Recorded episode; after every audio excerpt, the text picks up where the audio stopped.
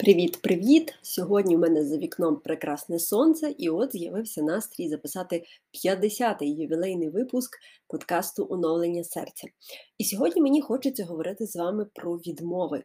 Не знаю, чи ви чули про книгу Як не боятися відмов та рушити до мети китайсько-американського підприємця Дзя-Дзяна, але дуже вам раджу її почитати, тому що це надзвичайно таке добре чтиво і повчальне. Насправді. Багато хто вже знає Дзятяна, тому що він мав таку тет-промову, називалася вона «100 днів відмов, чого я навчився, якось так. І я скажу чесно, ця його промова мене дуже захопила років два тому. Я навіть після того прочитала цю книгу в оригіналі, зняла на її основі книгу для свого YouTube каналу про відмови. І от зараз я, наприклад, пишу сценарій для свого робочого YouTube каналу про відмови і про те, як подолати страх відмов, і подумала, а чому б мені не поговорити про це у подкасті? Насправді, я вже, скажімо так, ну, давненько не отримувала відмов. І я думаю, як це розцінювати, як щось добре, чи як сигнал того, що я не наважуюсь про щось просити. Тому сьогодні Знову ж таки, я трошки буду цитувати автора, трошки буду з вами риторично так бесідувати, і дуже сподіваюся, що після прослуховування цього подкасту ви таки наважитеся зробити щось, що вам страшно, в чому ви боїтеся, що вам відмовлять, і подивитися на простий процес відмови зовсім по-іншому. Отож, Дзядзян зробив стоденний експеримент. Він свідомо себе наражав на такі ситуації, в яких йому мали би відмовити. Наприклад, він проїхався по місту у невідомий район, тобто е, у район, на якому, у якому він майже не перебував, завітав в гості до першого ліпшого чоловіка і попросив пограти футбол на задньому дворі. Причому це виглядало доволі таки химерно, тому що, як він описує в книзі, відкрив йому двері високий такий розтатуйований чоловік у якійсь такій спортивній футболці, що підтверджувала його приналежність до футбольного клубу. І каже дядян, я, він на мене дивився, і я не знав, чого очікувати, чи він зараз стукне мене, чи помахає рукою біля скроні, скаже тютю. Але на його великий подив чоловік дозволив пограти йому футбол на його приватній території, на задньому дворі. Далі дядян вирішив вдатися до таких ситуацій більшого масштабу. Наприклад, коли він летів авіалініями, він запитав пілота, чи може він зробити оголошення наряду із стюардами та стюардесами, е, розповівши, наприклад, правила техніки безпеки. Йому сказали, що такого, на жаль, не можна, але він може привітати всіх пасажирів на літаку. І як він потім описує, ви можете собі уявити, моя спина була мокра, так ніби я брав участь у забігу. І потім я дуже пишався собою, тому що коли я сів на місце, мене почали пасажири хлопати по плечах, казати молодець, це було круто. І він каже: я підкорив ще один Еверест таким чином. Далі він взагалі вирішив зробити щось таке неймовірне. І коли він потрапив на телебачення, на загальноамериканський канал, він попросив ведучого заспівати колискову для його малого сина. І як він каже, далі почались неймовірні речі, тому що ведучий дійсно заспівав цю колискову, а дядяна почали впізнавати люди. Йому почало надходити дуже багато листів від тих людей, які раніше боялися відмов, а зараз почали їх сприймати по-іншому.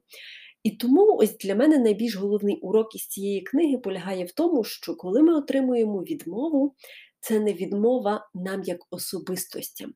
Це не означає, що відкидають, скажімо так, нашу цінність. Ні. Тут насправді може бути дуже багато причин, чому нам відмовили, але ця дзян радить не втікати одразу, а поставити запитання: а чому?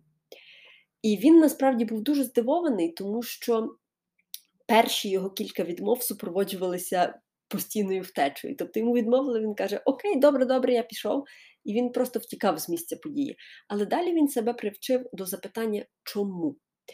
І як виявилося, це допомогло йому зрозуміти причини, що це не він якийсь поганий, і це не те, що, наприклад, його ідея якась є мега скажена.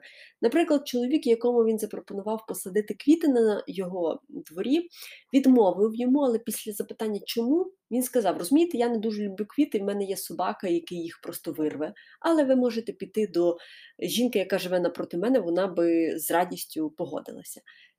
Або ж, наприклад, коли він прийшов до е, як правильно сказати, до грумера і запропонував е, послуги, навіть не те, що запропонував, а попросив, аби підстригли його, самого дядяна, а не собаку, то йому культурно пояснили, що це проти правил компанії, проти правил тієї студії.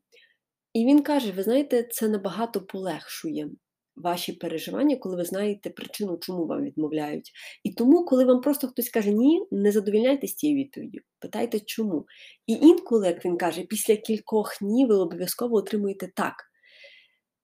Для мене, наприклад, це дуже показовий урок, тому що я подавалася на волонтерські можливості за кордоном десь приблизно 4 роки підряд.